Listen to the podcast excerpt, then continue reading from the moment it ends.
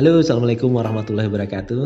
Ketemu lagi dengan saya teman-teman, Kurnada Jaya Negriku di channel kita di ruang diskusi energi, frekuensi, dan vibrasi. Kita ngobrolin keseharian kita ditinjau dari sudut pandang energi, vibrasi, dan frekuensi. Eh terbalik ya, energi, frekuensi, dan vibrasi. Iya, teman-teman, saya mau cerita dulu nih. dulu ya, pas lagi mental saya sedang berada pada posisi mental kemerungsung, demikian juga dengan mental istri saya, kehidupan terasa amatlah sulit. Uang bulanan yang kami poskan selalu tidak cukup. Tentu karena tidak ada uang tambahan kan? Ide yang paling logis adalah pengiritan. Saya kerja keras, istri saya juga kerja keras. Kemudian ada saran dari teman istri saya agar hal-hal yang bisa mengurangi jam kerja semisal mencuci dan setrika agar dilondrikan saja Saran ini kalau nggak salah disampaikan sekitar tahun 2008 yang lalu ya. Lalu apakah kami terima? Oh, jelas tidak toh. Gendeng apa? Uang buat makan dan biaya anak sekolah aja kami kelojotan kok malah spend buat bayar tukang cuci. Nehi. dan waktu terus berlalu, kami tetap berkutat dengan masalah yang sama. Istri saya sering marah-marah karena kecapean. Saya saya bantu sih, saya bantu mencucinya. Dan istri saya bagian menyetrika. Selesai aktivitas rata-rata jam 1 dini hari coba bayangin. Capek fisik dan mental. Emosi jadi mudah tersulut kan? Kami sering bertengkar dan rezeki semakin jauh menghindar. Setelah 8 tahun dalam mode bertahan, kami memutuskan hijrah. Saya memberikan memberanikan diri mengambil rumah. Kondisi mental saya sudah mulai membaik ya. Kakian mikir saya atau kapir saya. Kapir ini kapian mikir ya teman-teman ya. Jadi kapir saya sudah mulai banyak berkurang. Ilmu para penjual ludah yang saya beli dengan susah payah di tahun-tahun serba susah tersebut mulai bereaksi. Jadi jadilah saya orang yang agak berani nekat lah ya, berani nekat. Bayangin, saya berani utang rumah ratusan juta. Padahal sebelumnya saya utang aja nggak berani. Jadi keberanian saya itu karena saya memang belum punya rumah sendiri saat itu ya. Jadi akhirnya berani. Singkat cerita, setelah segala liku-liku persyaratan disetujui, jadilah saya punya rumah. Masalah muncul ketika saya harus membayar angsuran bulanan rumah saya. Jadi setiap bulan angsurannya sekitar 2 juta waktu itu. Padahal saya bukan pegawai yang menerima gaji setiap bulan. Waktu itu saya sih mikirnya cuma satu. Ya saya gak mau malu lah karena nunggak cicilan. Jadi apa pun caranya saya berusaha selalu membayar cicilan. Gak ada duit, ya gak ada pilihan lain hutang. Yang penting asuran rumah terbayar. Awalnya sih berat ya, setiap bulan bingung ke sana kemari cari uang untuk memenuhi kebutuhan rumah tangga. Sampai akhirnya setelah kurang lebih enam bulan, bawah sadar saya sudah menganggap bahwa uang angsuran rumah itu itu sudah menjadi bagian dari kebutuhan yang tidak mau mau tidak mau harus ada. Jadi semenjak saat itu entah bagaimana caranya uang untuk bayar angsuran rumah itu selalu ada uang angsuran rumah sudah menemukan servo mekanisme dalam diri saya. Dari uang angsuran rumah sudah ada setiap bulannya dan selalu ada alhamdulillah itu disiapkan oleh mekanisme semesta yang dibuat oleh Allah Subhanahu wa taala. Jadi oke. Okay. Bagaimana dengan masalah cuci mencuci tadi? Jadi saya mulai menyadari bahwa salah satu sumber pertengkaran kami adalah masalah ini, masalah cuci mencuci ini. Ya penyebabnya capek, sama-sama kerja, dan harus spend waktu untuk kegiatan ini.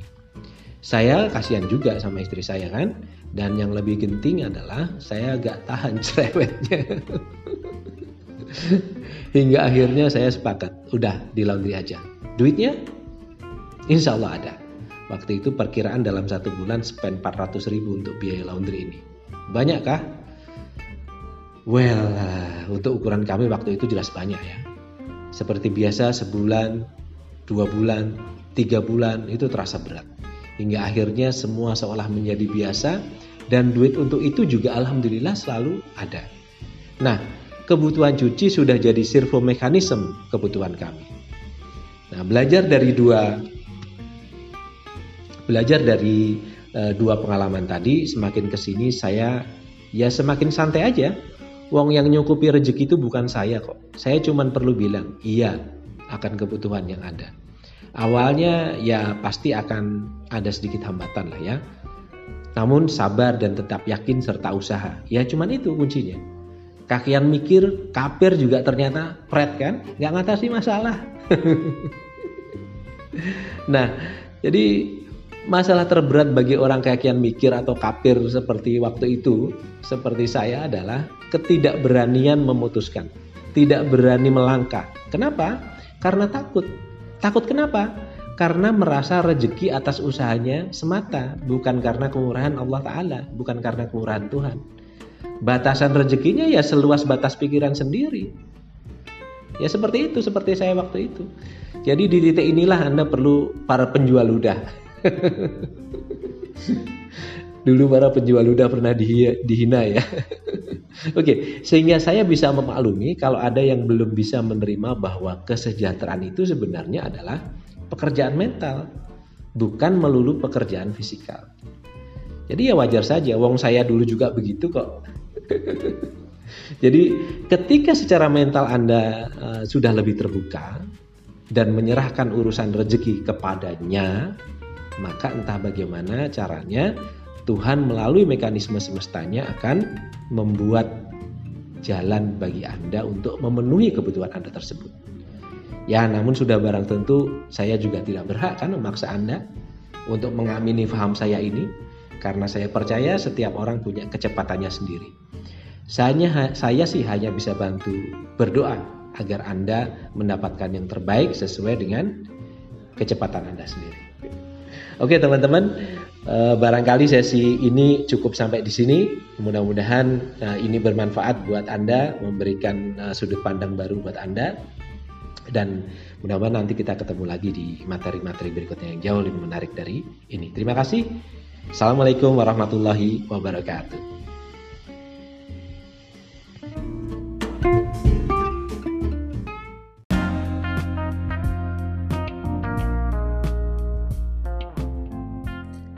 Halo Assalamualaikum teman-teman. Ketemu lagi dengan saya Kurnada Jaya Negriku di channel kita Ruang Diskusi Energi, Frekuensi, dan Vibrasi. Oke kali ini kita mau ngobrolin tentang mental miskin ya. Eh, eh, Teman-teman pernah nggak ketemu dengan orang yang setiap ketemu Isinya selalu keluh kesah tentang tidak punya uang?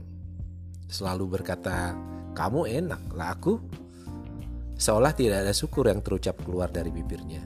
Baru ketika kita jelaskan hal-hal yang dimilikinya yang sepatutnya ia syukuri, lalu dia menjawab, "Iya sih, tapi..."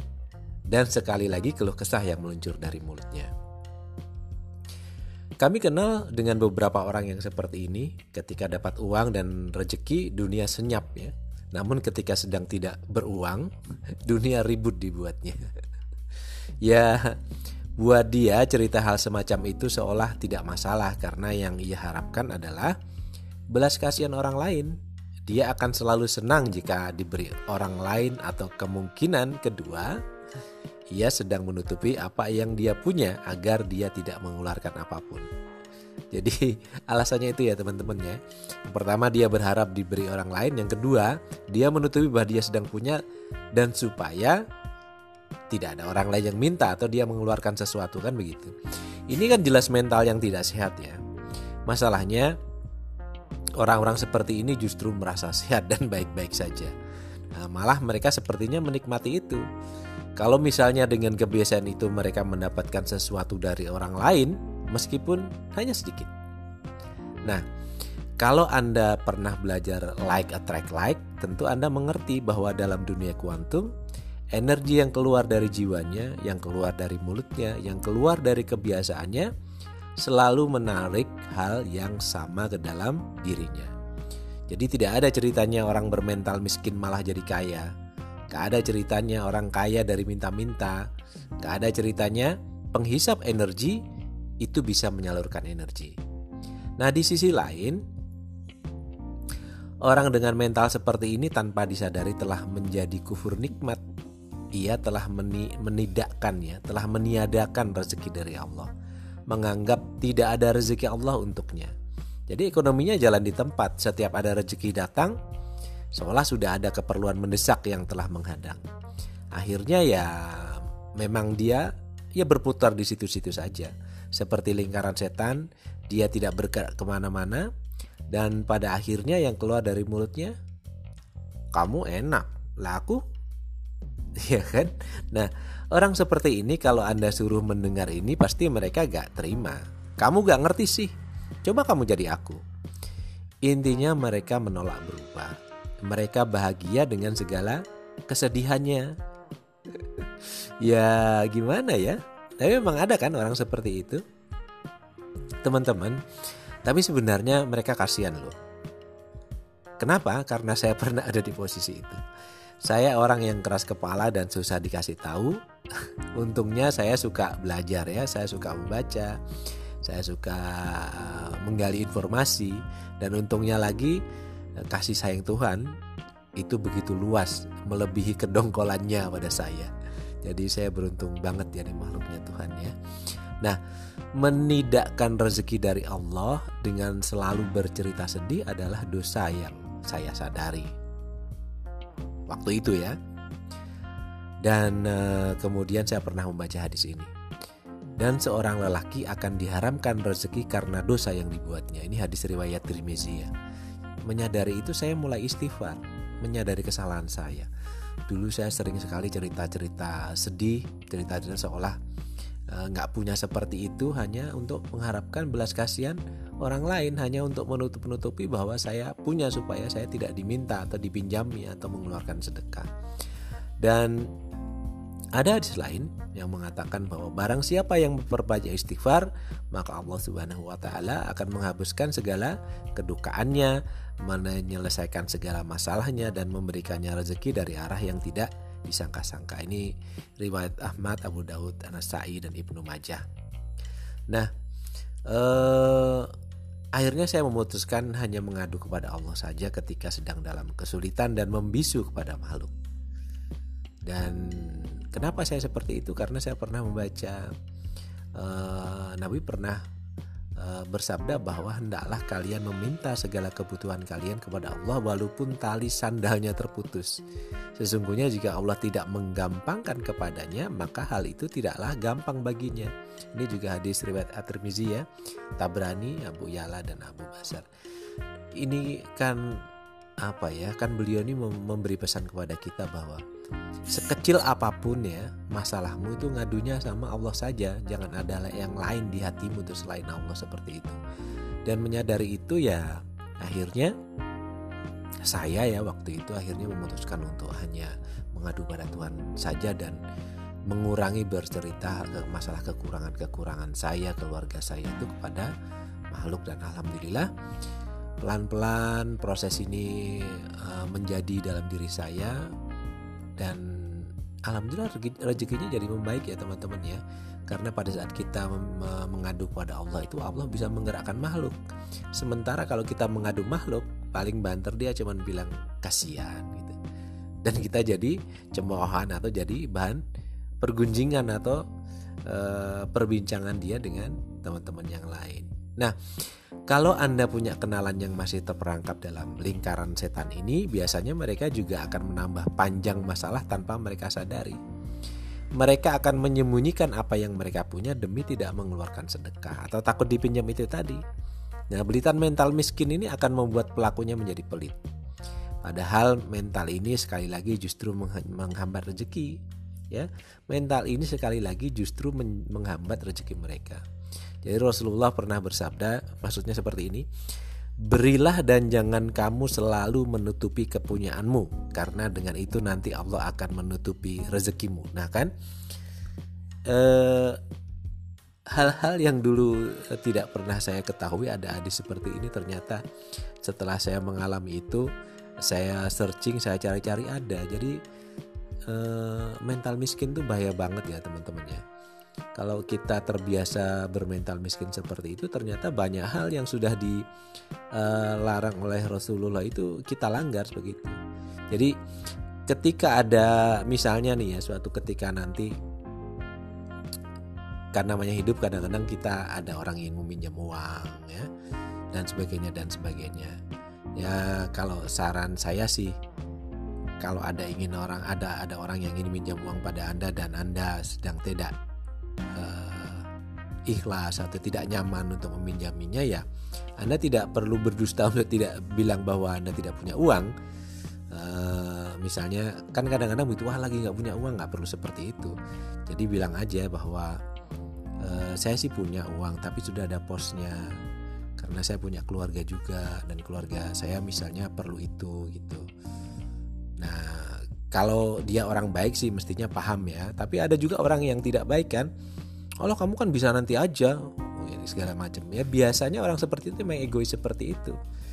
Jadi mental miskin ini kan tujuan utamanya. Tadi yang pertama adalah kalau bisa dia mendapatkan eh, sesuatu dari orang lain kan. Karena orang mental miskin dan pelit itu biasanya seperti itu. Yang kedua dia egois gitu. Jadi kalau anda bilang seperti itu ya dia akan maksa. Tapi kalau dia maksa seperti itu ya bilang aja maaf tidak bisa karena saya juga punya keperluan sendiri. Sudah. Oke, kalau Anda